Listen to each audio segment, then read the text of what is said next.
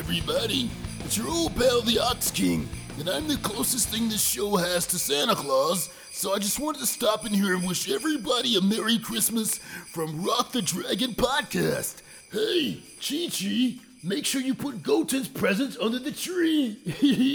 and here's everyone's greatest Christmas wish your host, Tim Bridgewater. Hey, Merry Christmas, everybody. Thank you, Ox King. Merry Christmas to you and yours. Tell Chi Chi and little Goten I said hello. Uh, tell Goku to take a break from training for one minute to come home and spend some time with his family. It's that time of year. If you don't happen to celebrate Christmas, hey, happy holidays to you. Happy whatever it is you celebrate to you. Hope everybody's having a great time. Welcome to this special bonus uh, Christmas Eve episode of Rock the Dragon at Dragon Ball Super Podcast. Like the man said, of course, I'm your host, Tim Bridgewater. I hosted two other podcasts, one of those being A, Geekly Dose, B, Republic City Report, Legend of Korra Podcast. Make sure you check both of those out. Uh, Stitcher.com as well as iTunes. Uh, yeah, so this is something that I kind of been talking about, you know, for a couple episodes now. I'll let you guys know I'm going to do a bonus Christmas episode. I thought it'd be a cool idea. I obviously did uh, one for Halloween where I reviewed uh, season two of Stranger Things. You know, was something that I kind of thought of at the last minute. Um, so I don't, you know, maybe we'll make some sort of a tradition out of that. So in the spirit of the holidays and, and, and, and Christmas, this is my gift to you all, a bonus episode of the podcast. Hope you guys enjoy it. Of course, one of you will win an actual physical gift uh, because we're going to announce the winner of our giveaway today on this episode. Uh, just a little reminder. Uh, someone will be winning a Goku Spirit Bomb lamp as well as a Rock the Dragon podcast t shirt. Um, you know, it was a simple little giveaway. It wasn't, you know, you didn't have to leave me a review or anything like that. It was pretty simple. You go to the Facebook page, you find the post, you like the post, you share the post, you like the page. Now, a good bit of you did that, but this is something that I talked about on previous episodes. Uh, some of you did it, but you didn't like the page, or some of you did it, but you didn't share the post publicly. I can see a total number of the amount of shares that the post got, but I cannot see everyone's individual posts because of the privacy settings. Okay. So if you are someone who shared the post, but you didn't do it publicly, then I can't see your post. And I'm sorry to say that you didn't qualify because I can't see it. if I can't see it, then I don't know what your name is. So I can't enter you into the drawing.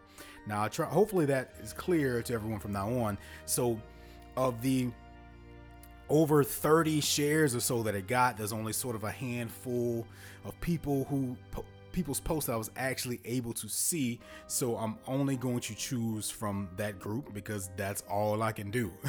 so I'm sorry if you entered, but I couldn't see your post. I mean, you have to do it publicly. That is that is you know that's just part of the rules. You know, in order for me to be able to see your post uh, from a public page you know it has to be public because facebook's rules in terms of public pages and things like that and what they're allowed to share and post and see from other people is very limited you know and it's, it's it makes sense because they don't want people you know random businesses to be able to constantly track what you're doing and, and, and contact you if you don't want to be contacted and all that. So a lot of the restrictions are um, kind of tough. So but some of you did it right because i did see some of them there so I will announce a winner in a little bit from that group. So uh, thank you to everyone who entered in that, and thank you for everyone who liked the page. I hope you guys stick around. I hope you're enjoying the podcast.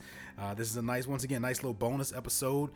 After this one, we will be on break for just a you know about two weeks or so as we go on through the new year and we will be back uh, with a brand new episode of Dragon Ball Super on January 6th. And as always, you can expect the corresponding podcast episode to be somewhere around the 7th or the 8th, you know, depending on what my schedule is like.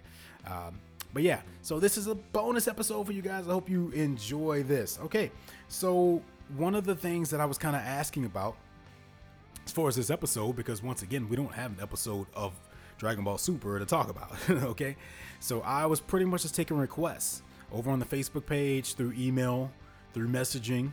If there was something in particular you want to hear me talk about on this episode, give me your suggestions. I did get a few suggestions, and I'm just going to try to pretty much squeeze all of those in. So, in a little bit, in a minute, we are going to talk about uh, Justice League. Uh, I had a listener who wanted to just curious about my thoughts about Justice League. I actually did see Justice League. I won't go into too much detail, you know, because this is still mostly a Dragon Ball podcast, but I did want to open up to everything. So I will talk about my opinions on that. Uh, also, a, a, a topic that came up several times was Dragon Ball Evolution. Okay, obviously that is a, a, those are two words that we don't say together very much for good reason, but I'm going to go into a little bit of that and let you guys know about my opinions of that film because obviously, as a massive Dragon Ball fan, I was definitely around when it came out. I definitely saw it in theater, etc. But we'll get into that in a little bit. And as a part of a bigger conversation about that, uh, once again, Fox, the um, the major uh, television studio, television and movie studio, was just recently purchased by Disney. So um, there is reason to believe that Dragon Ball Evolution, uh, ter- in terms of the movie rights, the live action movie rights were still owned by Fox. And if that is true, then that would mean that Disney now has those rights. So we can talk about the potentials of what that could mean if that is in fact true. So before we get into all of that, um, what are you Saiyan? We've had we do have a few messages for this week. So once again, for our segment, uh, send me an email at rockthedragonpodcast at gmail.com as well as uh, facebook.com slash rockthedragonpodcast. Any questions, comments, concerns about Dragon Ball or anything related to that. I want to start off here with a message from a brand new listener here named Josh. Uh, Josh, welcome very much. Josh sent me a message, and this is what it said. Hello. I have only just started watching Dragon Ball Super. I am really enjoying it. It took me forever to find a podcast that reviewed each episode. I finally found yours and I really appreciate your insight. You oftentimes pick up on things that I missed. Keep up the good work. Josh, thank you so much. Once again, always nice to hear from brand new people. Um, because it's it's always nice to know that there are new people coming along and that you got and that you are enjoying the show. Josh, if you if Josh, if you have not had an opportunity yet, I'm not sure how you what uh, outlet you use to listen to the show, but obviously I always welcome reviews over on iTunes. I kind of push people over there because, well, you can't leave a review on Google Play or tune in, and Stitcher just kind of sucks. So if you happen to want to share that information with with the, the general public, uh, make sure you leave me a review on iTunes. I much appreciate that, Josh, and welcome aboard. Um, yeah, I think you'll uh, have a good time here. Also, I have a message here from Ryan. Ryan, I actually missed you. I was supposed to read your message on the previous episode. My bad, but I told y'all to get to it, and we'll get to it right now. Ryan says, Do you think the Destroyer Tournament arc would have worked better as a movie? I much prefer the Battle of Gods and Resurrection F movies to the Dragon Ball Super arcs that redid them. Not only did the movies have better pacing, they had far, far better animation. Okay, good question.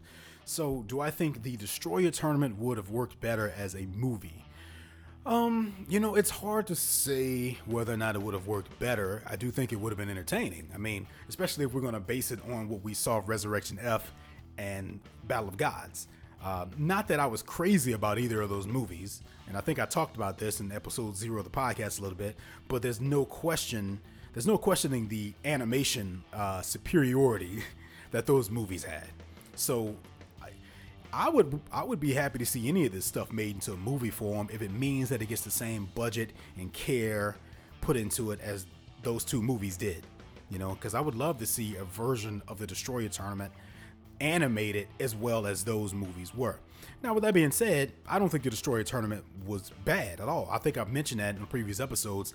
I actually kind of liked the Destroyer tournament. I mean, it was, um, I mean, it, once again, it was kind of weird because a lot of the, in terms of the stakes uh, the stakes didn't feel like they were that serious, right? It, it didn't really feel like anyone was really going to die or that the Earth was actually in any real danger, and etc. So I just kind of had to disconnect from it and said, "Hey, it just feels more like a interesting way to introduce new characters and see some good fights." You know, and I think that's what we got from that. I think had they made a movie version of that, they probably would have had to up the stakes a little bit, which would have meant changing the story a little bit, right? Because let's be honest, in these movies, the world itself has to be in danger to some ex- extent. And yeah, I mean, there was a possibility that Universe 7's Earth would have been transferred to Universe 6, but at the time, that didn't seem like that bad of a deal.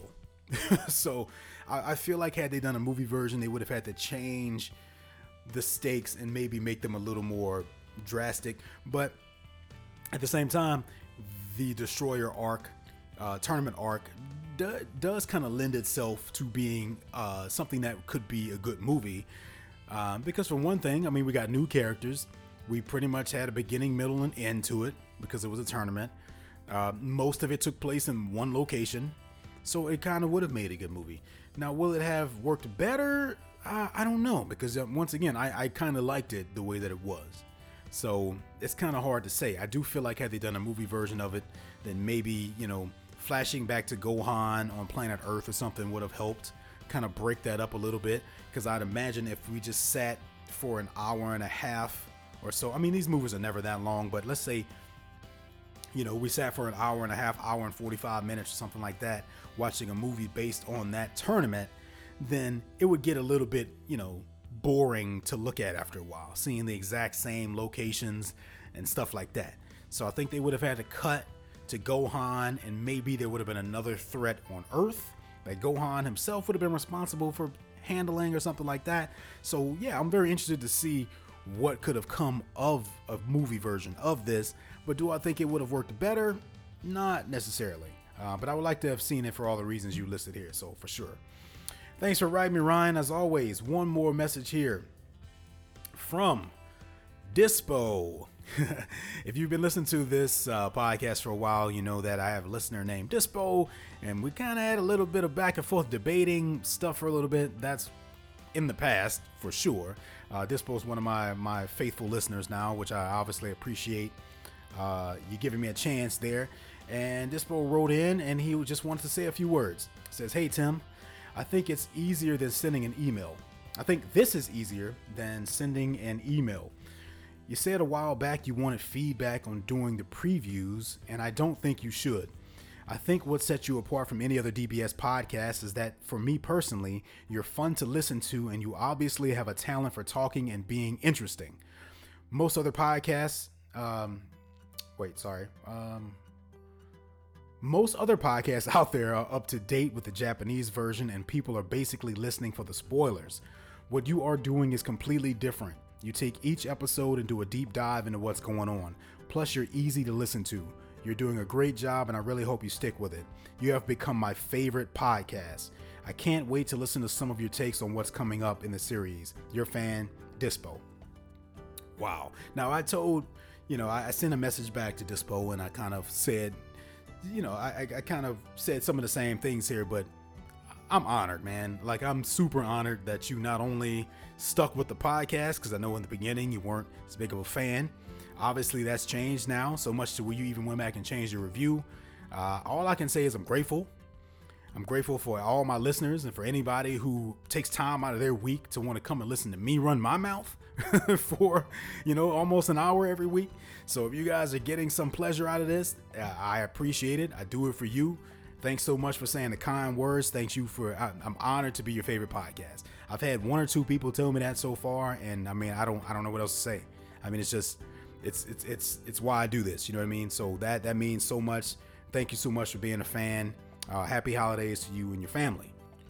Now, amongst these messages, Dispo was also the one that suggested that I talk about Justice League a little bit, so I'm going to do that. You also made a suggestion of that I talk about. Uh, there, there's a new Dragon Ball movie that is, uh, I'm not sure if it's rumored or confirmed to be coming out in 2018. Um, I did do a little bit of research on that, but Dispo, I'm gonna be I'm gonna be honest with you. It was very it's it's very tricky for me to Google anything related to Dragon Ball Super because, as you know, there are spoilers everywhere. So I, I just didn't want to risk seeing something that I shouldn't. Um, you you said here from your message that the movie is supposed to be about the origins of Saiyan power. So with without me knowing anything beyond that, I can tell you this I'm always down to see a Dragon Ball movie, especially one that shows us something that we don't know already. So if they want to show us the origins of Saiyan power for some, I don't think anyone's actually asking for that.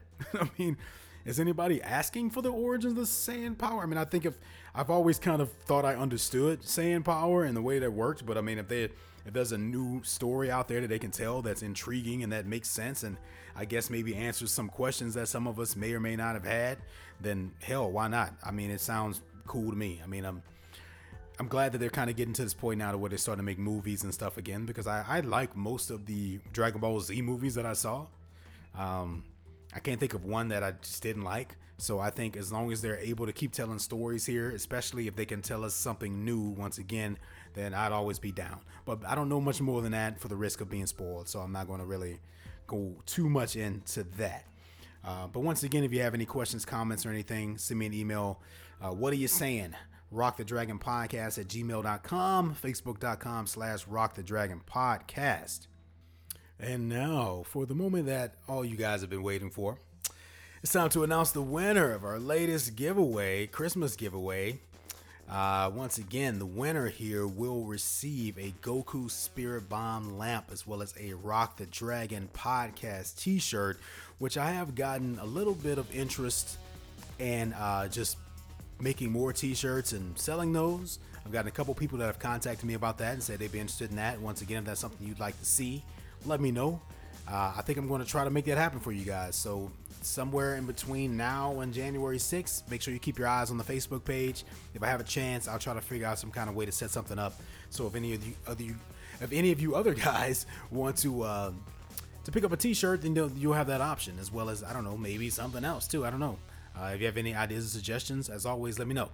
But uh, just as far as the process here of choosing a winner, if you if you watch the video from the previous giveaway that I did, you already know what I did, right? It's just a matter of going through, looking at all the people that did all three. Okay, you have to do all three. You have to like the post. You have to share the post. You have to uh, also like the Facebook page. And so the post itself had almost 40 shares, but by the time I actually eliminated all the people that didn't do all three, there weren't many of you guys left. I think I ended up with about eight or nine people out of all those that actually technically qualified for this giveaway.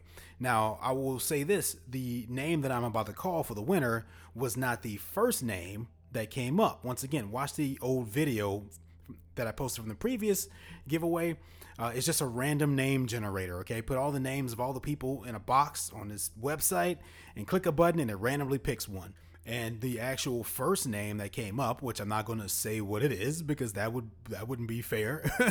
but uh, I the I went to verify that you did all three things, and and you didn't, and see that, and that sucks because you know I, I would love to give it to you, and honestly, when I saw this name and I realized this person hadn't liked the page, I, I, I was confused because I this is someone that I know for a fact listens to the podcast, and I know for a fact that they support the podcast. And I've talked to them before and they've been relatively active, but you did not like the page. Now, here's what I want to say because a lot of you guys probably, some of you guys, I, I mentioned this before, that the page has more follows than it has likes.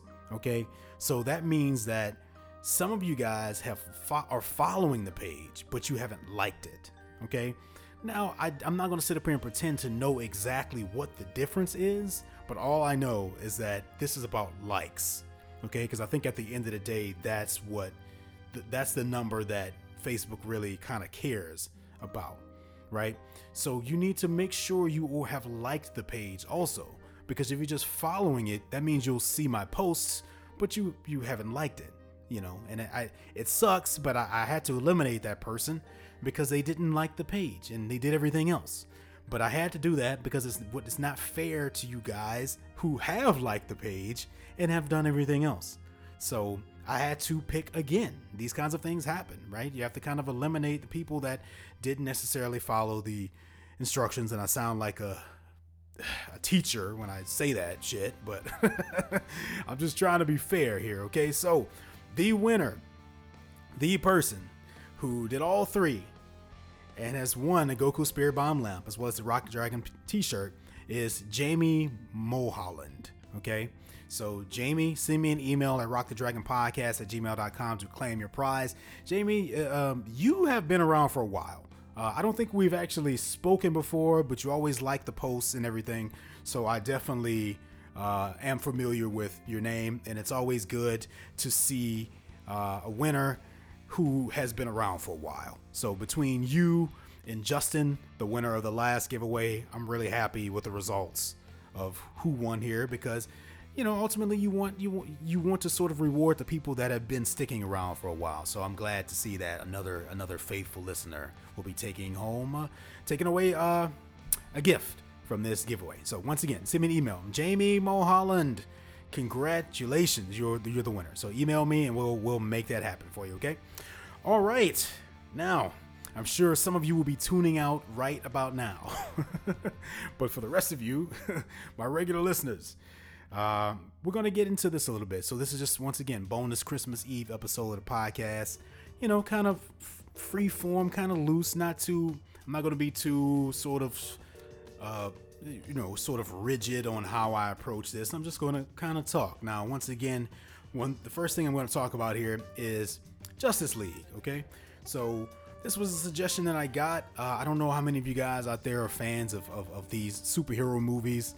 Uh, obviously, it's probably a good bit of you because, well, you're you're a geek, and most geeks, you know, we like all sorts of stuff. So it's not just Dragon Ball; it kind of branches out beyond that. Anyone who's been listening to Geekly Dose, my old podcast, you know that that was something we talked about on there regularly. We talked about superhero movies and comic books and all that kind of stuff. All that stuff is important to me as well. Um, so it's kind of I, I think it's kind of cool to kind of jump into this a little bit. No, I'll just kind of start off by saying this.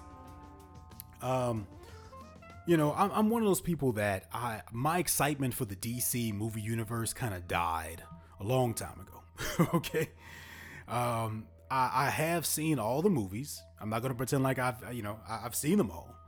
Um, I was very excited for Man of Steel when it was announced. Uh, I remember when the trailer came out for that. I think we talked about it on the episode of Geekly Dose. I was super excited.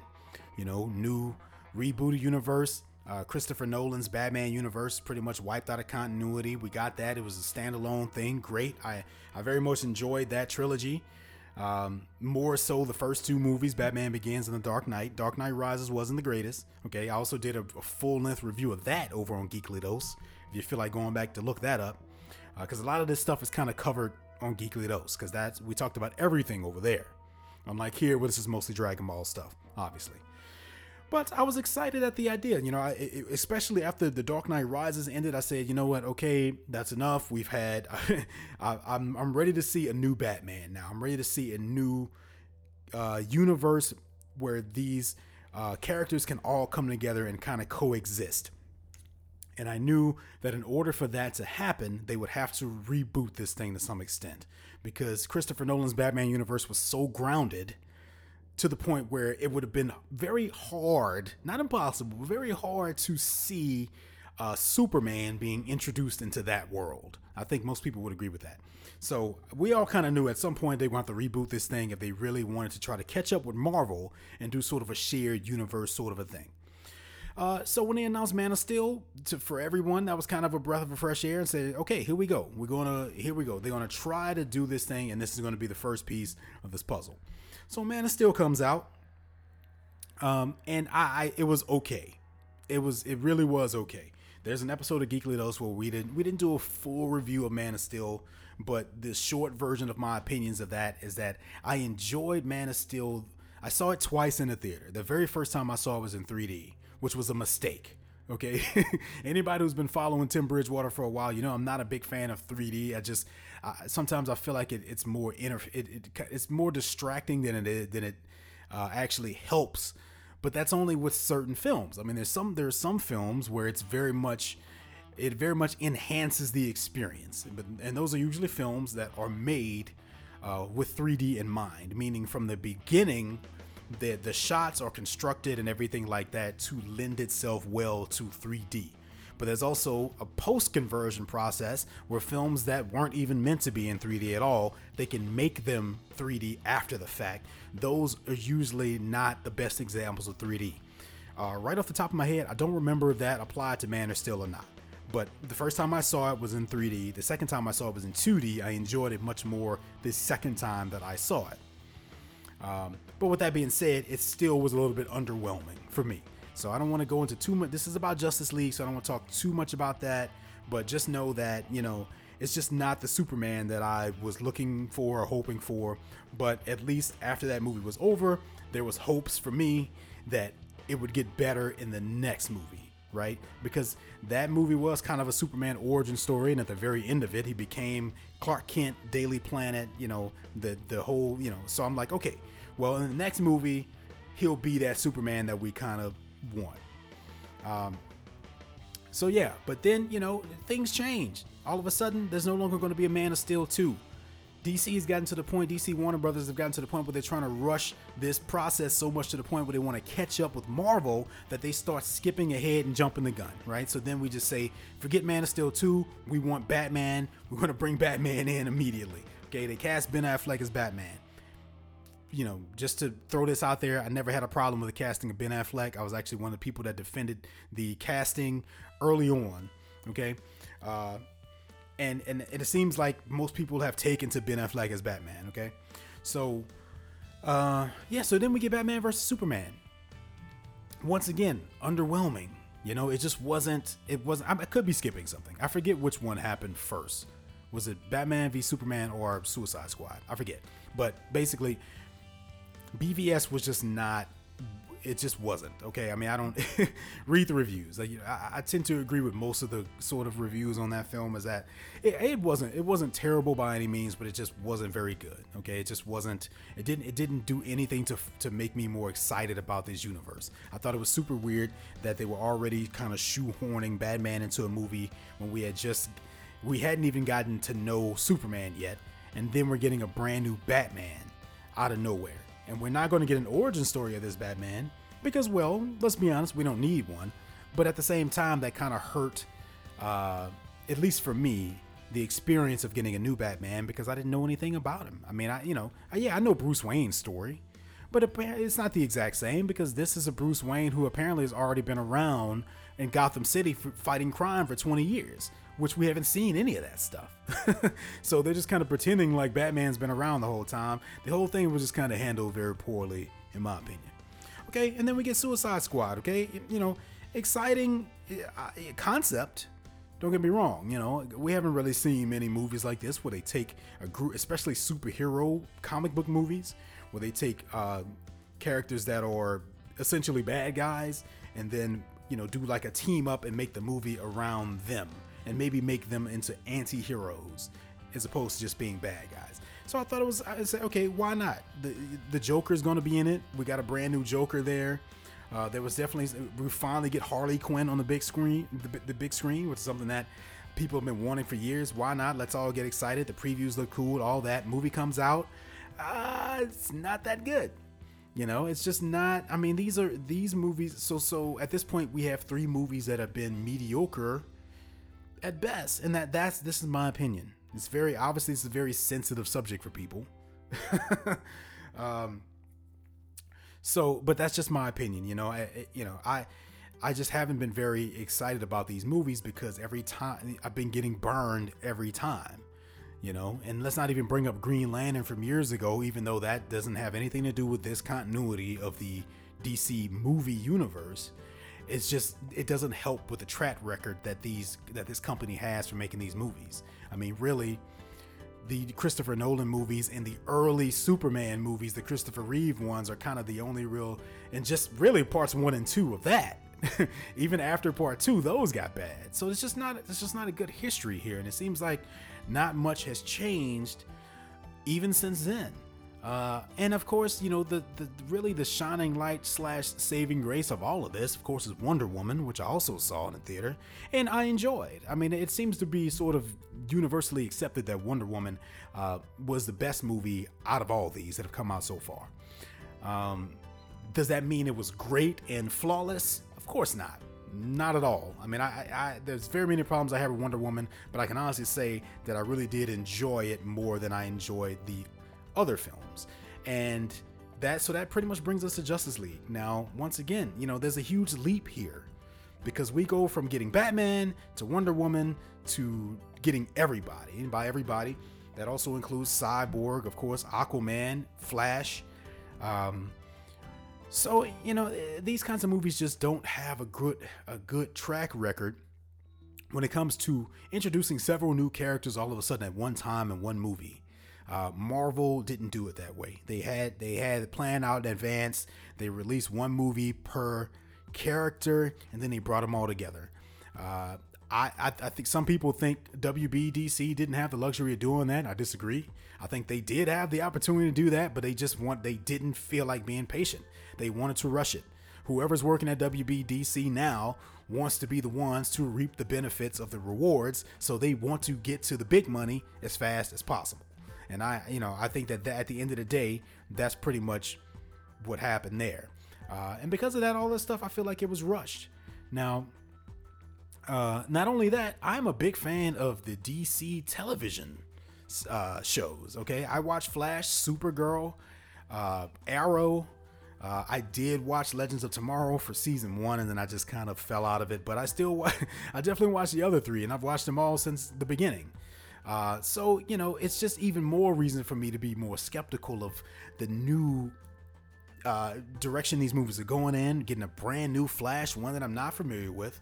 Meanwhile, I've gotten two, three seasons worth of uh, Grant Gustin as Barry Allen on TV that I've fallen in love with. And that's not to say the Flash on TV show doesn't have its hit or misses. I mean, it's not always great either. But I've spent so much more time with that version of the character that it's going to be a little bit hard for me to accept a brand new one anyway especially in a situation where he's just kind of shoehorned into Justice League and shoehorned into Batman versus Superman, which they were also uh, a part of. So just to kind of get to the point here, uh, I, I, didn't really care for Justice League. I mean, I, I went to see it, and, and, and I feel there's there's a part of me that feels ashamed because I think one thing that we we keep showing WBDC, and this is why they feel like they, they can keep putting out these shitty movies, is that no matter what they put out, we're gonna go see it, and I and and and that that sucks.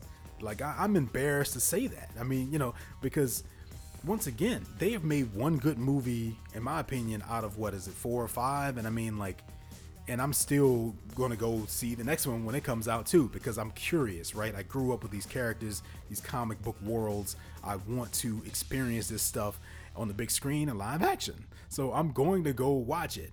Um, but I'm not going to pretend like I'm excited about it, and I'm not going to pretend like Justice League was a, was a good movie. It wasn't.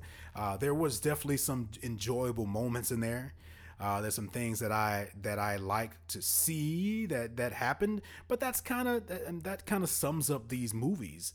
You know, I feel like these movies, for the most part, is just some fancy stuff happening in front of my face when I'm in the theater, and I walk out and I don't even think about it beyond that.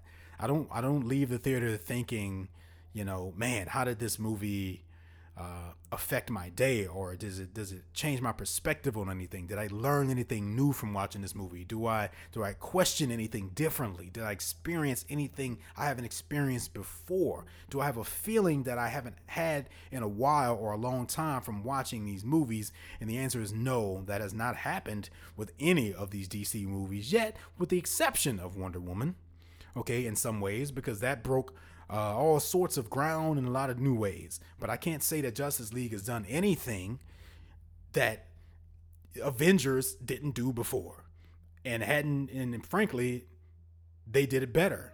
You know. Uh, and I know that's probably weird for some people to hear. Obviously, Avengers: Age of Ultron was not the greatest movie. Uh, even the first one doesn't hold up quite as well as it used to if you rewatch it now. But um, you know, one thing I can say is that I cared about those characters. I cared about what they did. I was invested in them. You know, I get I got excited to see them all come together because I had gotten to know them individually, and that's just not what happened here with Justice League. So you you can't just throw these characters on the screen, call them Arthur Curry, and, and, and make him swim, and I'm supposed to believe that it's Aquaman. Like I can't. That's not enough for me. I'm not. That's not. That's not going to get me excited about Aquaman. Now I know he's got his own movie coming, and Flash has got his own movie coming, and Cyborg's got his own movie coming. But I mean, hell, why did you have to rush Justice League? Because it just it wasn't necessary. I mean, it just it, it, to try to force them all together wasn't necessary. I mean, we had a Batman that we barely knew, and then we had these other characters that are brand new. The only one we spent any real time with was Wonder Woman and Superman, but you know, eh, they bring him back to life, obviously, in this movie, which wasn't a big secret to anybody, I don't think. I don't think anyone actually thought Superman was dead, but he comes back in not the best way. I mean, you have all of this meaty sort of source material that you can pull from in terms of the death and return of Superman, and he pretty much ignored all of that.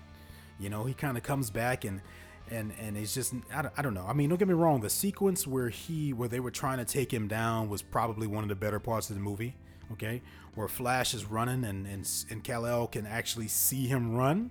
That's one of the highlights of the movie. I mean, but that that's how you know this wasn't a great movie because whenever you hear people talk about it positively, people go to the exact same three or four scenes over and over again.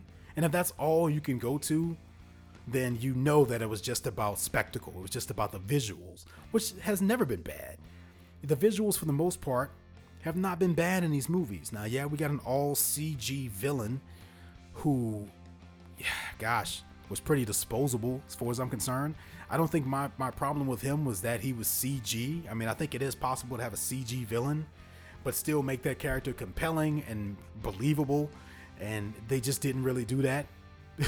Because, I mean, if you look at the trailer for Infinity War now with Thanos, I mean, Thanos is completely CG, but that is some incredible looking CG. And not only that, you have Josh Brolin doing motion capture under there to bring that performance to life. With Steppenwolf, I don't I don't want to sit here and say that there was no motion capture. I don't know if there was or not. I didn't care enough to look. But it just didn't seem like it was. It seemed like a completely CG creature, and they just got a guy who's a, really good voice actor uh, to do the voice. And you know, it's just hard to resonate now. You, you know, this is a new world. You can't just get away with making these movies just for the sake of making them. You can't just slap characters on the screen and tell me that these people are who you say they are, and I'm supposed to believe it. I'm sorry, especially not me, because not only am I a geek, but I'm also a student of film. I am also a filmmaker. So I, I when I view these movies, it's not just as a fan anymore. It's also as someone who has taken an interest and, and dedicated a part of his life to sort of pursuing this kind of stuff. So I can't just look at it from a geek standpoint.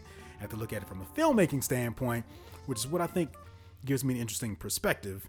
Um, but for that, you know, for that reason, I just didn't really like Justice League. I mean, I, I liked some of the things they did in terms of um, obviously the effects and some of the character moments and some of the stuff. With, and, and don't get me wrong, I realized there was a lot of behind the scenes sort of trouble here with this film in terms of uh, Zack Snyder uh, having a, you know, suffering from a terrible, tragic loss that.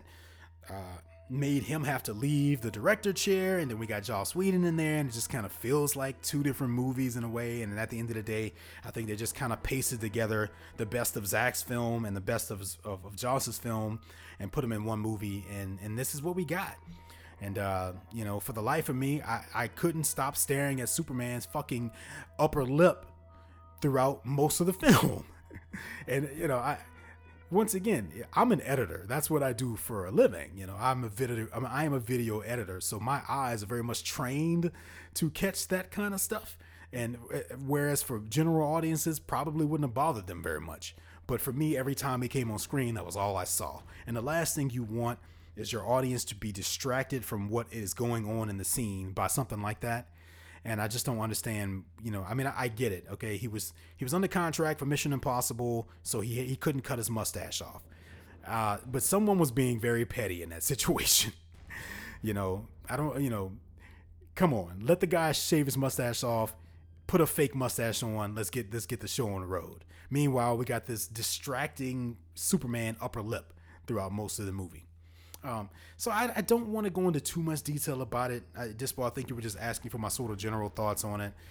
Uh, my general thoughts is that I didn't like it, and, and and I didn't. I haven't been excited about any of these DC movies because they have not given me a reason to be excited about it, and I'm still not excited about it.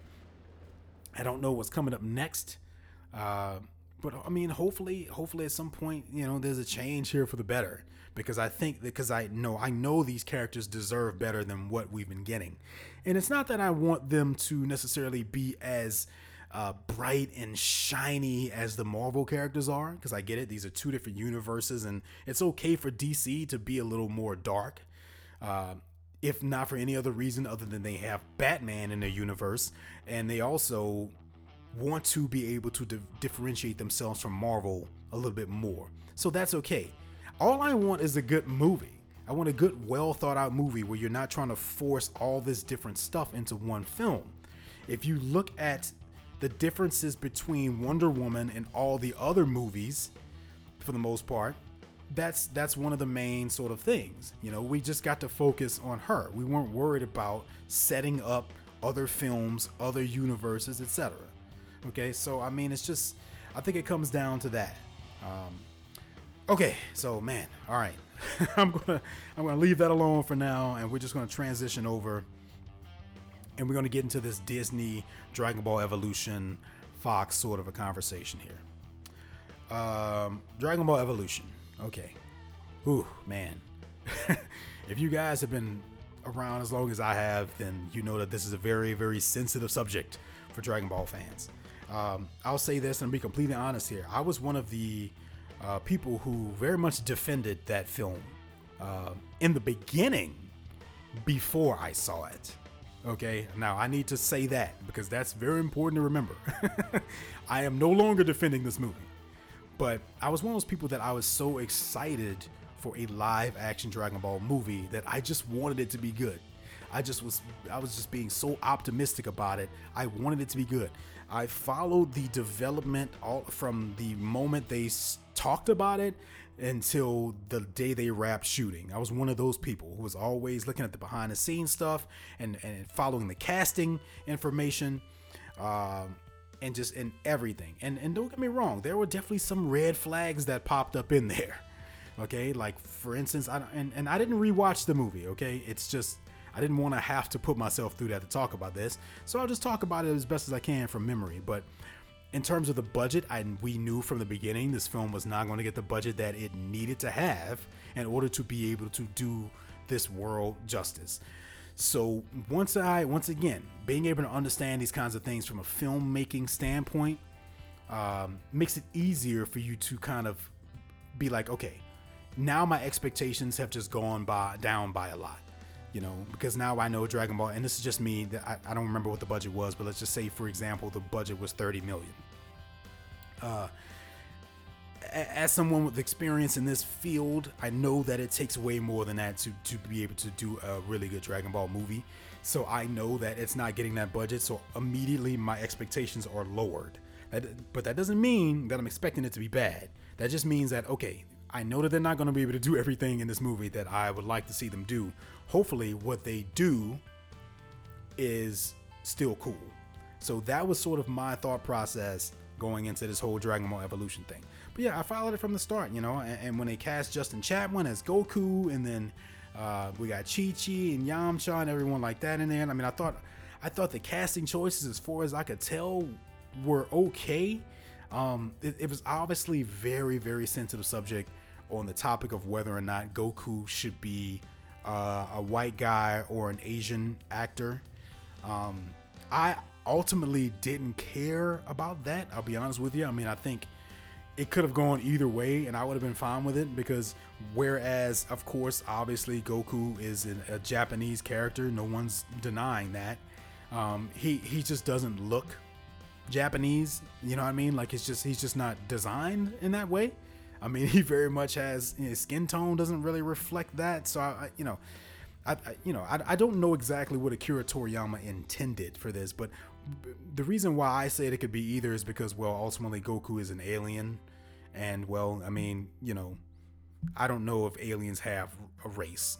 okay, so it, but once again, being able to view it from a filmmaking standpoint, unfortunately, we still live in a country where uh, most people want to see a Caucasian actor in a lead role in movies in order for them to make money. That's just sad fact, but that's just kind of how it is.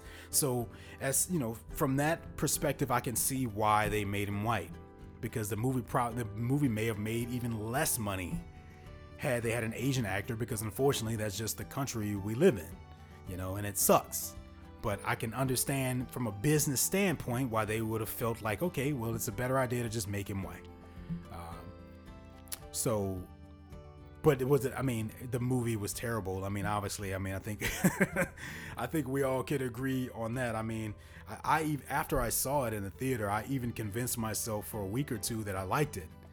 Uh, but then the more I thought about it, I was just like, no, it's a terrible film, you know. And and it's and I bought it on DVD when it came out. You're probably thinking, why? Well, it's just you know, not every movie that you buy has to be good. You can buy terrible movies too. You know, like ask all the people that own the room. Okay, there's there's something to appreciate about terrible movies because it it teaches you what's wrong with a movie. And for someone like me, who's an aspiring filmmaker, sort of screenwriter, it's important to know when movies suck and why they suck. And it's a good example to watch a movie like that and be able to kind of pick it apart and say, okay, this is where things went wrong. Obviously, Dragon Ball is a hard sale in general. You know, I mean, just think about the crazy stuff that has just happened just in Super so far. With all the universes and the in the Kais and the gods and the talking animals and the futuristic cities and all the power levels and the Dragon Balls and the wishes and all that. I mean, just think about all that stuff and then try to sell all of that to a general audience who's never seen it before. It's tough. It's tough. So then you have to ask yourself a question you know, am I making this movie for the fans or am I making this movie for general audiences or hopefully both? And I think that's where the problem comes in at because you didn't they didn't have enough of a budget to make a film that would please the fans, at least not entirely. But they did have enough money to try to make a movie that could possibly be just Dragon Ball enough to get people to get fans in there, but mostly get new audiences. Because let's be honest, you know, if if you want to have a successful movie, you cannot just think about the fans. And as fans, it hurts us to say that and hear that, but it's true. You know, you have to sort of design your films to be able to be viewed by more than just the fan base if you want to make money. And ultimately, that's what these companies do. They're businesses. It's their job to make money. They have employees. People have to get paid. people got bills to pay. They have to make money. They can't just think about the fans. Uh, so let's just say, for example, they did have 130 million, and they made this incredible, super accurate Dragon Ball fan, but then only um, Dragon Ball movie, but then only the fans went to see it. There's not enough of us for them to make back their 130 million. Plus, you know, they have to make at least twice that for a movie to be considered, you know, a hit. Uh, so it's very tricky, and they definitely had a you know their work cut out for them, and sadly they failed. But as I told many other people who had a problem with the movie from the beginning, is that it's not going to affect anything for me. You know, it's not going to quote unquote ruin my childhood, and it didn't. And it didn't for you guys either. I mean, think about it. That movie came out, it was terrible, and now we never have to talk about it again. But we still have Dragon Ball, we still have Dragon Ball Z, we still have Dragon Ball Super. Hell, we can go watch those whenever we feel like it. So I feel like even though it was a complete fail, uh, I appreciate the fact that they did it. I appreciate the fact that they gave it a shot. You know, because you know we could be living in a world where no one cared enough about Dragon Ball to even try to make a movie out of it. So it was a fail, and it turned out really badly. Uh, without getting into too much more detail than that. Um, but yeah, obviously it just wasn't very good. Okay. So this kind of transitions into the uh, once again Disney just purchased Fox. Okay, and at the 20th Century Fox was the company that put together Dragon Ball Evolution, and obviously they only did that because they were in danger of losing the rights.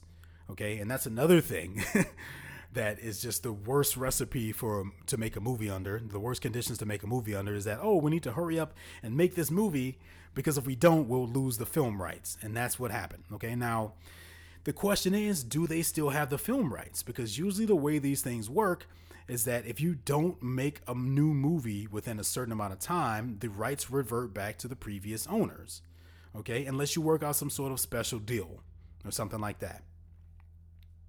So I do, I can't say beyond a shadow of a doubt that Fox still even had the rights to Dragon Ball. But if they did, then that would mean that Disney now has the rights. Now, does that mean Disney is going to once again? That's if they have the rights. The, this the, everything I say from this point on is assuming that they have the rights. Okay. does that mean that they're going to even care? They may not. They could let Dragon Ball sit on the shelf forever and say, forget it. Uh, but then there's also a slight possibility that when they go through the archives of everything they just bought and they start looking for properties with potential, which is something they will definitely do, that someone would, would write a check by Dragon Ball because obviously Dragon Ball has proven itself to be a popular um, sort of um, IP in the United States as well as the rest of the world. So it makes perfect sense to me. Um, does that mean it'll happen? No. Now let's talk about the potential of it happening. Do I think that would be a good idea? Hell yes. I would love to see a Disney uh, owned Dragon Ball film come out. Okay. And I know when people think about Disney, they immediately jump to, you know, little frolicking sort of characters in the woods and lots of musicals and singing and stuff. But that's that we're not talking about that, okay? if anything, I feel like Disney has proven by buying Marvel Studios as well as Lucasfilm with the Star Wars films is that they are very good at minding their own business. Okay.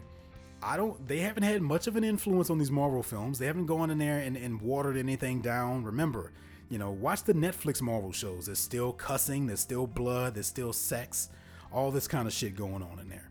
And Marvel, and Disney technically owns all that.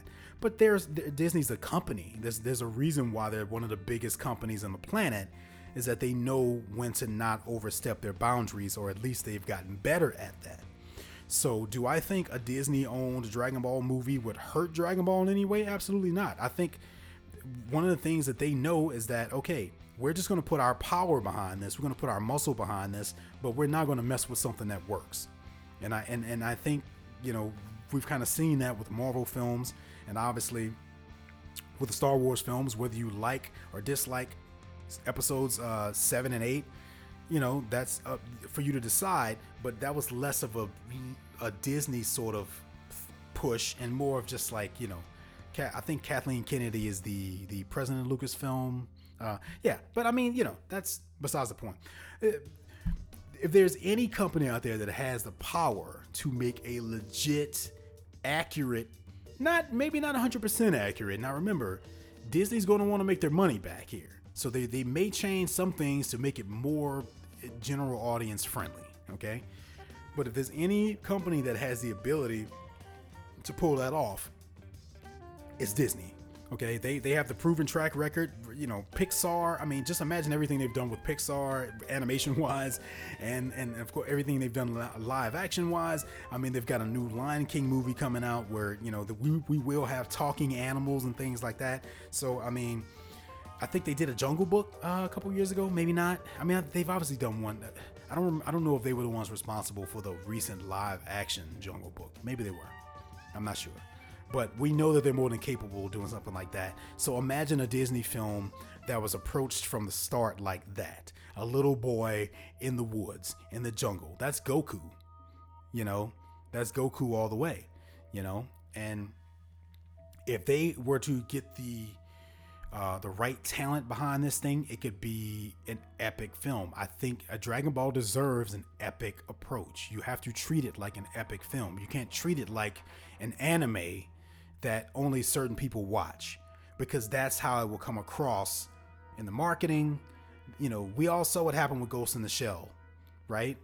I mean, so I mean, let's let's treat this thing like it's an like a regular epic Disney film that you're making but it just happens to be called Dragon Ball. And it also, don't get me wrong, it's it is Dragon Ball, but from a marketing perspective, you don't want to market it in such a way where you feel like you have to have watched this anime or read this manga in order to be able to get into it. You have to shape it in such a way where you think, you know, if you've never heard of it, you know that you're going in the theater to watch the story of a little boy with extraordinary powers who goes on these adventures. With that being said, I think if they do it, they should definitely start with Dragon Ball.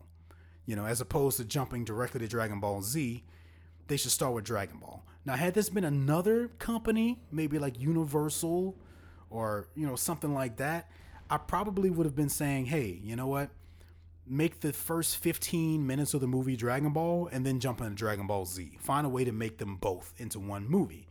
But with Disney, you know, one of their biggest things is their ability to appeal to kids. And you already have a child protagonist in Little Goku.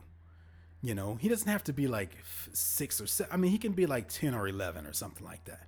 Could you imagine an epic, an epic adventure film about a little kid in the forest who has a tail and he has a, a staff and he flies on a cloud? I mean, it, it sounds exactly like the type of thing that Disney could do very well. And then once you get that Dragon Ball movie out and it proves itself successful because you treat it like a property that you actually care about and you you know the mythology is there and you make an entertaining epic adventure film out of it, you've got people on board. So now when you want to shift over to Dragon Ball Z, you already have that established fan base that'll be more accepting of more of the crazier things that kind of come on later. You know, and they'll be more open to some of the more violent sort of things that happen too.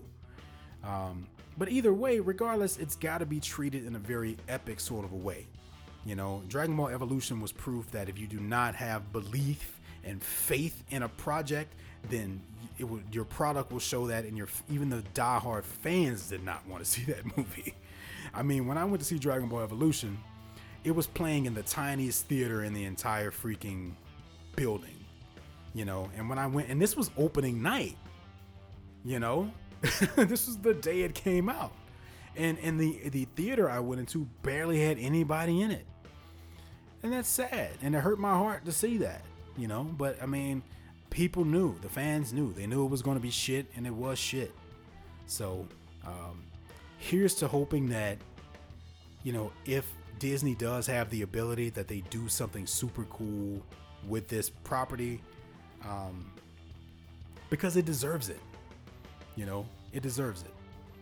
Okay, so I think that kind of takes care of most of my thoughts on all that. I hope you guys kind of found something in there that you liked and that you enjoyed. As always, you can give me your thoughts and opinions. Uh, send me an email at rockthedragonpodcast at gmail.com. Uh, leave me a review on iTunes. You can also, of course, head over to the Facebook page, uh, facebook.com slash rock the dragon podcast. Congratulations once again to the winner of the giveaway, Jamie Mulholland. Uh, don't forget to email me. Uh, and we will converse over there and we'll see about the best way to get you your prize. Uh, your prize is, once again, Goku Spirit Bomb lamp as well as a Rock the Dragon t shirt. Make sure you let me know what size t-shirt you want and all that kind of stuff in the email as well. Uh, so I think that about does it, guys. We're going to have a break here for about two weeks. Uh, I hope you guys have a great Christmas of something that you celebrate. I hope you have a great, fantastic New Year. Uh, be safe. Everybody have a good time. I will see you somewhere around the second week of January. Until then, make sure you keep your eyes on the Facebook page doesn't mean I'm just going to stop posting stuff. so make sure you go over there so you can be a part of this conversation that's building. So until next time, guys, until 2018, I am Tim Bridgewater, and I will see you next time.